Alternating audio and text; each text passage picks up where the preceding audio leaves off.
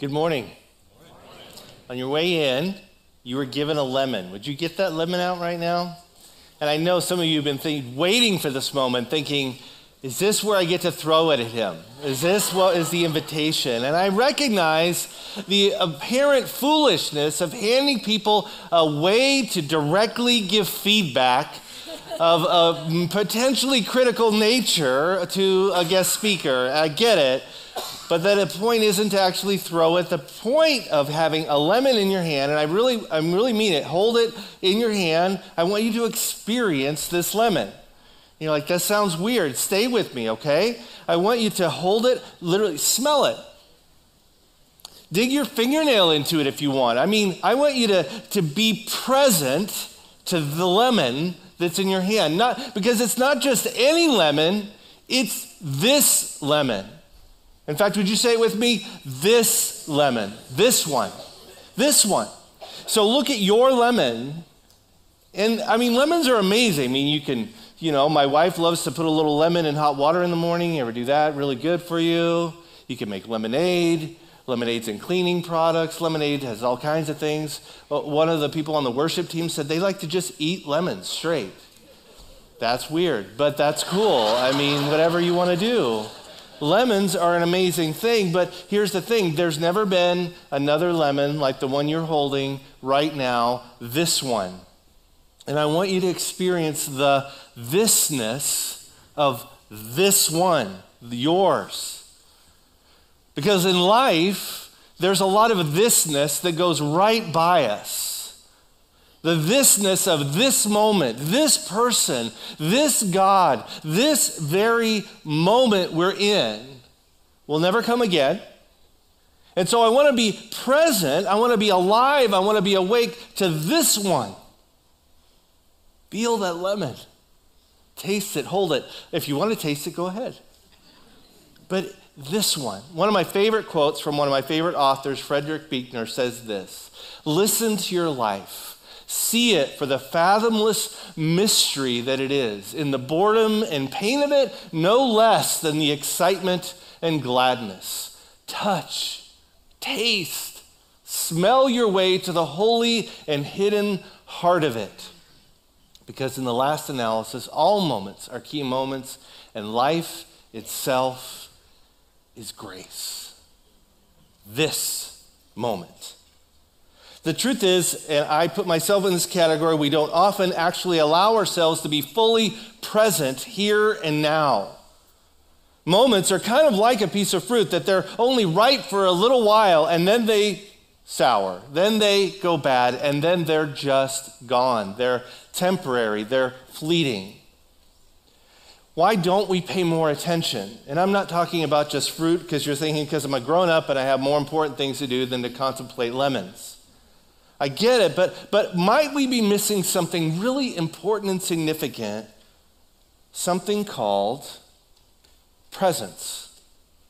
Not the presents you open at Christmas or your birthday, the presence of being fully alive, fully awake, fully here now. This, this moment, and the thisness of this moment.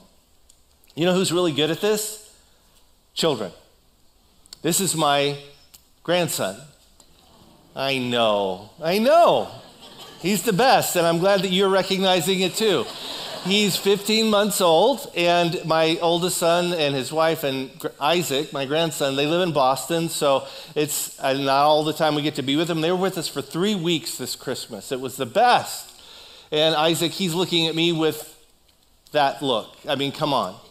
But Isaac is very present because he's 15 months old. And in fact, one of his favorite things, I don't know how he got into this, but he likes to go in a shower, not when it's running. He likes to go in there and, you know, all the bottles of shampoo and all the stuff you have in your shower, he likes to just take them one at a time and he takes them and then he puts them down here on the bottom and then he takes another one and he does it. And sometimes he stacks them and then he puts them back up again. And he can do this for a really long time, but he is fully absorbed in that moment. He is present.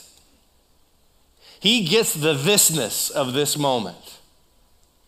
There was a social scientist, uh, is one by the name of Mihaly Csikszentmihalyi, if I can say it right, doesn't matter, but he did some research on this idea. He observed that certain people, he had a brother that was completely absorbed in the study of crystals. Like he could spend all day just staring at the intricacies under a microscope of a crystal. And he observed that other people seem to have this kind of ability to lose themselves fully into something. Like great athletes can be in the, absorbed in something, or, uh, or maybe a musician, or, or, but even like a child can be absorbed fully in the moment. And he called this condition flow. And what he said about flow is one is it has to sort of challenge us. It, it's something that we can do, but it pulls us a little out of ourselves. It also has to have meaning and purpose to us, and we have to think it's important. And what he observed is that most of us are not in flow most of the time. And I think what I'd agree with that. I'm not. Not in flow all the time, but we're distracted. We're busy. We're pulled in lots of directions. And that's the text that we're going to get into this morning of somebody in flow and somebody not, somebody who is in the thisness of a moment and somebody who wasn't. So here's the text. It's in uh, Luke chapter, well, what chapter is it? But it's in Luke 10. There it is. Wow. There you go. It's in the Bible, trust me. So Jesus and his disciples are on their way, one place to another. They stopped by a village where there's a woman named Martha who opened her home to him. And she had a sister called Mary who sat at the Lord's feet listening to what he said. But Martha was distracted by all the preparation that had to be made. She came to him and she asked to Jesus, and she said, Lord, don't you care that my sister has left me to do all the work by myself? Tell her to help me. Now, if you're reading the story right now, you might find yourself going, Yeah, tell her. Come on. It's not fair. Martha's doing all the work. Mary's just pulled up a chair and chilling. And, right? And here's how I've often heard this story. If you've been in church a while, you may have heard this story taught, and it's usually presented something like this Martha, too busy, too focused on other things. Mary, chilling with Jesus. That's the important thing. Mary, good. Martha bad, be more like Mary. I don't think that's the point at all. So let's back up a little bit. Let's have a little more sympathy for Martha because the reality is in the Middle East at that time, and still today, in fact, hospitality is huge. You couldn't even overstate it. To have guests in your home, even if they're strangers to you, you are to pull out all the stops. I mean, your best china, your very best food, that you sweep and dust your home, you make it a, a palace as much as possible. You go all out to welcome guests, and especially notable guests. Here you have a rabbi, Jesus, and, and he brought some friends with him, like 12 of them. And they're coming over, and so you want to make this place great, and you want to show care and respect for Jesus and his disciples by by doing all you can. And here she's trying to do it. She's trying to be a good host. That's good. It's not bad. And, and Mary, it, looks at first like she's like, well, she's just not into helping. You know, she's just more the, the chill over here kind of person. And, and, and, and so you kind of, at first, I find myself more sympathetic to Martha. And, and then what's Mary doing? You know, why isn't she helping out? Well, I want us to notice by what Mar- Mary actually is doing because it's, it's really important. It says specifically what she's doing. It says she's sitting at Jesus' feet. Now, that's not just a description of her pulling up some floor to sit at Jesus' chair. It's actually a technical term. In that day, sitting at someone's feet was a sign of not just respect, it was actually a posture that an apprentice or a disciple would have under the teaching or instruction of a rabbi or a leader. So, if you were to be a follower of a particular rabbi or teacher, it would be said that you sat at their feet. Not only to listen to what they said and understand their teaching, but to actually imitate their way of life. And here's the thing that was in that day, it was something that was only for men. Women didn't do it. They weren't invited to do this. And yet, here we see in the gospel, preserved for us, that Jesus is not only allowing but inviting this woman to sit at his feet as an apprentice, as a learner, as a disciple. It's a really big deal. By the way, you and I are invited to sit at Jesus' feet. as his apprentice, as his disciple, as his follower. We're invited to do that very thing. Martha is not just like ecstatic about this, this amazing privilege and opportunity being afforded to her sister and actually to her too. She's what? She is distracted. She's distracted. And in fact, the word in the Greek language is a, the word eh, that is perispao. And you're like, well, I don't care. That's okay. Uh, but perispao, it's the only time that word is used in the entire Bible, that word. And it's used here. So what does it mean? Perispao, it means to be pulled around, like to be kind of pulled around, but more specifically, actually dragged away from. Like, this is the important thing, and you're being dragged away from it. So, Jesus is saying, Martha, you're being dragged away by your distraction, by, by other things. Distraction, if anybody would kind of label the day and age we live in, one of the, one of the terms they could give to all of us, I think, would be this one distracted. Distracted is, is a, a distracted age. I've been reading a, a book uh, lately, and it's, um, it's, it's about focus or the loss of focus. Um, it, it's it, interesting. Johann Hari wrote this book, and he's been documenting how over the last hundred years, our, uh, our lack of being able to pay attention has actually been increasing. And uh, uh, not only over the last 100 years, but about 20 or so years or so, there's a rapid drop in our capacity to be present, to be paying a full attention. And you know what? We can attribute it to, you're already aware of this, right? It's these things right here, right? And the internet and social media and all that. I mean, it's, it's pervasive. We all have them, and, and they are pulling our attention in all kinds of ways all the time. In fact, in this book, let me just offer you some data on this, right? You're probably aware of some of this, but let me, this might sober us a little. I don't know. The average person touches their phone 2,600 times a day. And you're like, no, I don't. I mean, that would be weird. You're right. If you're a heavy user, it's 5,000. And I'm, I'm, talking about like every time you do this and all that, that's how many touches, right? That's a lot. Uh, the average person spends three hours and 15 minutes on their phone every day. If you have an iPhone on Sunday mornings, do you get the little notification, your phone time? I don't want to see it because it never encourages me. Like, oh, good, more time last week, staring at my little screen. We spend almost seven hours a day online looking at screens, and if you're a gamer, that's way low. But many, for many of us, it's, it's more than that. This is average, folks. Let's keep going. What is the cost of that? Well, the average worker is interrupted from their work tasks every three minutes. This is average. I'm talking about a text, an email, somebody stopping by your cubicle, your office, another, something pulling your attention. And this is just scientific data, folks. It takes approximately 23 minutes to fully return to our focus after interruption. I mean, to get back into a zone of focus and concentration. With the result of the average American worker now has a total of, in the given workday, one hour of focus. Eesh. That's a lot. We're distracted. We are in a distracted age. And I know some of you are thinking, yeah, I know, I know, but here's the thing I multitask. Here's the thing, and don't get mad at me, but no, you don't. I know some of you are saying, Yes, I do. I mean, how else would I do an email, listen to music, be texting my friends, and also watching a TV show at the same time if I couldn't multitask? Duh. I'm multitasking. Here's the thing the brain, the human brain, is a processor that in reality actually can only, in truth, focus on one thing at a time. So, what's happening when you're switching from your email browser to texting to listening to music to the other thing that you're doing? What's happening? You are switching very fast, very fast between one thing and another. You're like, well, good. That means I'm really smart.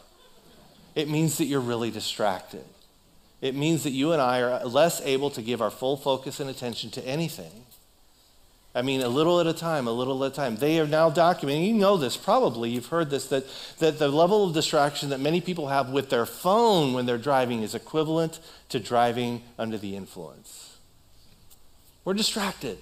This is not to beat you up and shame on you, and so stop it and do better. Amen. Let's close in prayer. That is not the goal. That's not what we're trying to do. The truth is, we're all fighting this battle, but I want to invite us into the other reality is that distraction has a cost. Why is it important that we absorb what the cost is? Because if we don't recognize that this is hurting us and perhaps others, then we're not going to be as motivated to do anything about it. What kind of cost does distraction have? I don't know, you ever been out with your spouse or boyfriend or girlfriend and and you're having a nice time and catching up and you know kind of making nice looks at each other over the breadsticks at Olive Garden or wherever you choose to go. And then the, they just suddenly their phone buzzes and oh, it's Bob from work. He never calls me this time of day. There must be something. I'll just take this real quick. Um, famous ways to ruin a meal. I'll take this real quick. And, and it's not like it's the end of the world and you come back and all that, but you've lost a moment. You've lost the thisness of whatever was happening.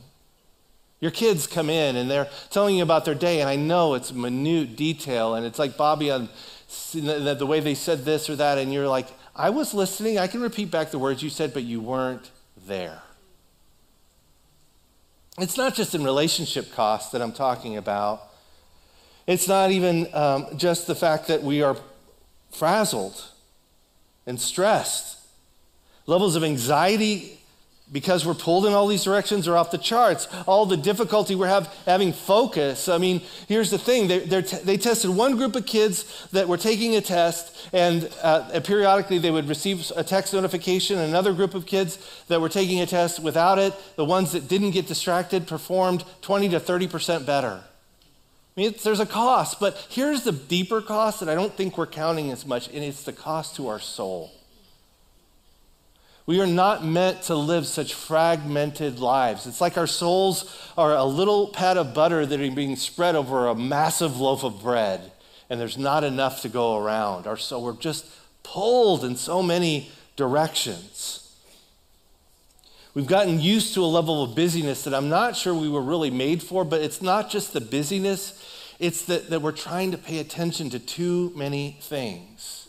And none of them get our real attention. You ever been where, like, trying to spend time in prayer, and it seems like the moment you sit down to try and focus, okay, God, here, I'm going to be present to you, and then suddenly your mind's flooded with all the things you got to do. All the other thoughts, oh, I got to do this, and oh, wait, I forgot that. And it's like, where did all this come from all of a sudden? It's just our attention is just so pulled, isn't it? But what happens is we're so busy trying to build a life that we forget that Jesus says we don't build a life, really. The deepest kind of life is a life we receive, not one we build. And we can't receive life well from God in the deepest parts of us if we're distracted and harried and hurried and not able to be present. And that's what Jesus is inviting Mary, uh, Martha to notice about Mary. See, there's a presence paradox, and it's this that the more we try to give our attention to, the less we're able to be fully present to any of it. Just like we, like we have an unlimited supply of attention, but we don't. So that's why Jesus invites Martha to see this. And I wish we could hear Jesus' tone of voice. Uh, don't you wish sometimes the tone of voice was in the Bible when we read the words? But because Jesus doesn't shame people, he doesn't beat them up. And I hope you don't feel that way today. But I think Jesus talked to Martha like this Martha, Martha. You're, you're, you're worried, you're upset about many things, but few things are needed. In fact, just one. Mary has chosen what's better, and it won't be taken from her. Mary had discovered something really important about where to give her focus and attention in this moment. One thing is essential, another translation says, or is be, worth being concerned about. One thing. And friends, I mean, you don't know me, I don't know you, but if I could pr- pray one thing for you in this year, one thing, it would be this is that each of us would give this year this priority to cultivate the capacity to be more fully present, more fully present to God and yourself and other people around you. To be here, this moment, this person, this God, this. It's one thing to be aware we're distracted and pulled away. I mean, we are. I don't think any of us could argue that, but but being aware and having an attention about it is like, what are we missing in the process? What's the invitation from God here? And I think C.S. Lewis says it well when he says these words We may ignore, but we can nowhere evade the presence of God. The world's crowded with God. He walks everywhere incognito, and the incognito isn't even always hard to penetrate. The real labor, the work that we're invited into, is to attend, in fact, to come awake, still more, to remain awake, to be awake to this, this reality, this God, this life, this moment. How do we change? It's not going to come from feeling bad. It's not going to come from just let's just try harder. Okay, this week, try harder. I, I would say it needs to be cultivated. It happens over time and with repeated attention. And I would think there's some postures that I think are going to be helpful. Here's the interesting thing, I'll just share this with you. I, I work for an organization that comes alongside pastors and ministry leaders. You may have heard of us now through Chris Wellspring. And our, our focus, our work is to help, help pastors and leaders pay attention to their inner life, to cultivate the thisness of their own lives. And here's the thing this is a daily battle for me. It's hard. I'm not naturally even a contemplative person. I like to be busy and do stuff. But I think some postures can help us. First is a posture of desire. Here's the thing if, if you don't want this, God doesn't force himself on you. God wants to be wanted. He wants, to, he wants us to choose to make space for Him, to make room for Him, to give attention to Him. And that's not something He makes us do. I love this psalm that says, my heart's heard you speaking to God, say, has heard God say, Come, talk with me. And, and my heart responds, Lord, I'm coming. I'm coming. And maybe in this moment you're like, oh, I, I, that sounds good. I'm not there. And I get it. God's really even, I think, okay with wanting to want to. I want to want you, God. I don't yet, but I even, would you increase my desire? That's a great prayer. A posture of desire. I think the next thing would be a posture of, of receptivity or openness. There's a story in the Old Testament of a little boy named Samuel, and he is, he is serving God in the tabernacle, the place where God is worshiped, and the priest there, Eli, uh, they go to bed uh, one evening, and, and Samuel hears this voice calling his name. He thinks it's Eli, and he runs and said, Yes, you called. Eli said, was, No, it wasn't me. This goes on like three times, and finally Eli says, Oh, I think it's God talking to you. He says, Samuel, this is what you're to say Speak, Lord, your servant is listening. And it's not just, I can hear you, it's saying, I hear you and I'm open. I'm open to what you want to say to me. I'm open to obeying you. I'm open to following you. I'm open. I think God wants to speak to us, but He wants to speak to people who are, who are at least open to the possibility that He might have something to say. And He might want to meet with them. And He might want to just even encourage them. A posture of receptivity. Uh, another one would be, I think, a posture of slowing and quieting, and I'll say it right now. This might be the hard one. Slowing and quieting. Like, why? You mean can't, God can't speak to me while I'm on the go? Of course He can. It's just that we don't hear really well fast. A posture of slowing and quieting. Why? Well, again, God's not jumping up and down trying to say, hey, look over here. God speaks to Moses in a burning bush, but how long do you have to watch a bush burn before you realize it's not burning up? A little while. Got to slow down. Elijah's in the wilderness and sent there to hear from God, and it says there's, a, there's an earthquake and there's a fire and there's a great wind, and it says, but God wasn't in those things. Instead, God speaks through a still, soft voice, a whisper. In fact, the literal translation is the sound of nothingness, quiet, still. That's why in Psalm 46 it will say, Be still and know that I'm God. Because in the be busy and distracted, it's really hard to know. And not just know in our heads, but know in our bones, know in our soul, know in our being that God is God, to experience Him, to slow and quiet. And then finally, in a posture of intentional practice, because this doesn't happen quickly and it doesn't happen overnight and it has to be cultivated. Jesus said these words My, um, my mother and brothers, my family, are those who hear God's word and put it into practice. I like the word practice because it means I have to keep doing it over and over. It's like shooting free throws a lot. You got to do them a lot till you start making them. That's basketball, for those of you who are wondering. And, uh, you know, like a lot of things, it's, it's getting your reps in, as they say. But I love this quote by G.K. Chesterton, who said, Anything worth doing is worth doing badly. What does that mean? You got to do it badly at first until you get better at it. I I have been practicing this uh, practice I'm going to share with you now for 20 something years. I'm still not very good at it. That's okay. I, I, uh, a friend told the story of how he would go away on a quiet retreat, and a friend said, what do, you, what do you expect to get out of this quiet retreat? And he looked at him funny. Said, I don't know. I just figured God liked it when I showed up. How do we show up with God and a little more stillness and quietness and slowing? How do we get into the thisness of even God and ourselves? Uh, I'm going to offer you a simple practice that you can try, okay? And I'm going to encourage you to try it three times this week. This isn't hard to do, or, well, it, might be hard to do, but it's not hard to remember, so stay with me. I'm going to invite you to set a timer for 10 minutes. Now, ideally, you wouldn't want to do it on your phone because then you're going to want to look at your phone, but that's fine. If you got to, I get it, but just 10 minutes, okay? 10, not, not an hour, not 20 hours, 10 minutes. And, and that you would, when you start, to just take some deep breaths. Why? Because it helps sort of ground us in our own bodies, in our own space, in that own moment. In fact, the Holy, the Holy Spirit, the Spirit of God, the word translated the Spirit is breath. To invite the very breath of God to be present in us. So I'm going to try do it with me right now. I'm going to invite you to breathe.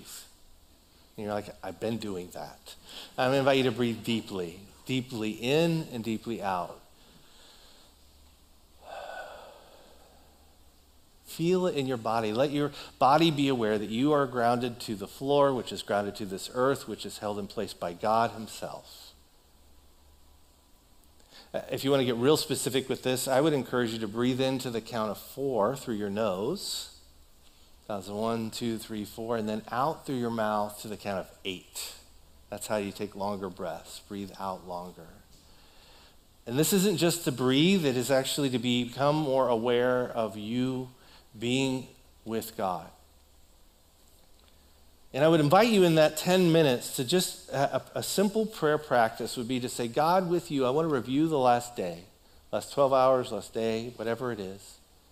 And God, help me to look back and notice where were moments that you were, were present to me. Maybe it was the smile of a friend or the, clouds being parted for a moment for the sun to come in, and or, or just something that you found joyful and fulfilling, or even God speaking to you through a song or a scripture or whatever came to your mind. God, how were you present to me? And I want to reflect on that and thank you for your presence with me. And then maybe look back also and say, maybe there were moments I missed your presence. Maybe I wasn't paying attention. Not to beat yourself up or try harder next time or shoot, but rather to just say, God, thanks that you were, even if I wasn't noticing, you were still present to me. And hopefully I'll be a little more inclined the next time, be a little more aware.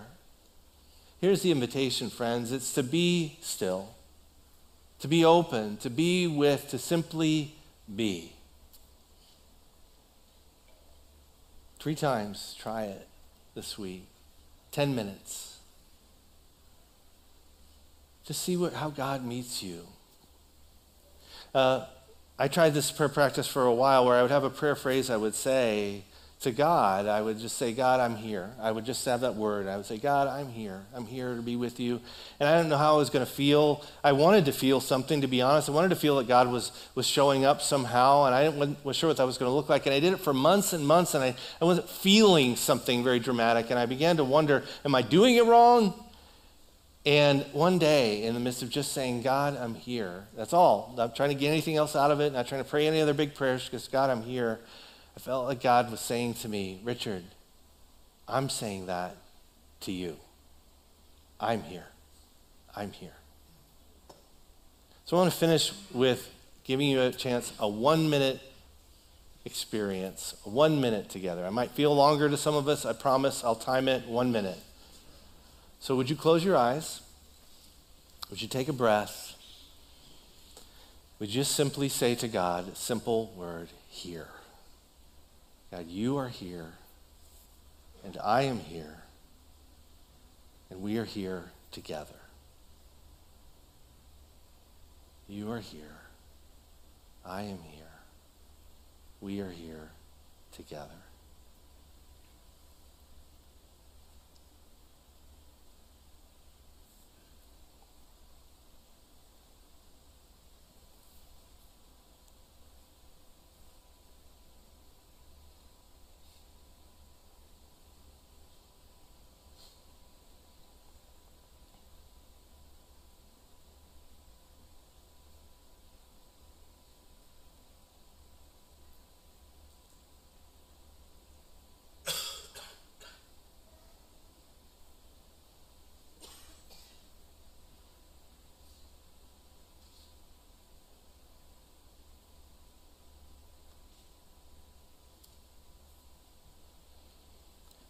Our ever present God. We recognize that we are distracted. We live in a distracted age and time, and we are pulled like Mary, uh, like Martha was, in all kinds of directions. And often, most of all, we're pulled away from you. But God, would you, would you begin to do or continue to do a renewing work in us that would allow us to be become over time more grounded and centered in you, more present to you. Give us patience, give us a lot of grace, allow us to just do it badly for a while and slowly find that you meet us even despite our imperfect efforts. God, you are here, and we are here, and we are here with you. In the name of Jesus, who came for us to be near us, to show us what presence really even looks like. In his name we pray. Amen. Amen. Thank you for letting me be with you this morning. And thank you. Here's the thing, and I've been told this the lemons are for you. Don't return them to us, we don't want them back. Thanks for not throwing them at me, but I would love to meet you out here at the Connection Corner. Have a fantastic week. Blessings.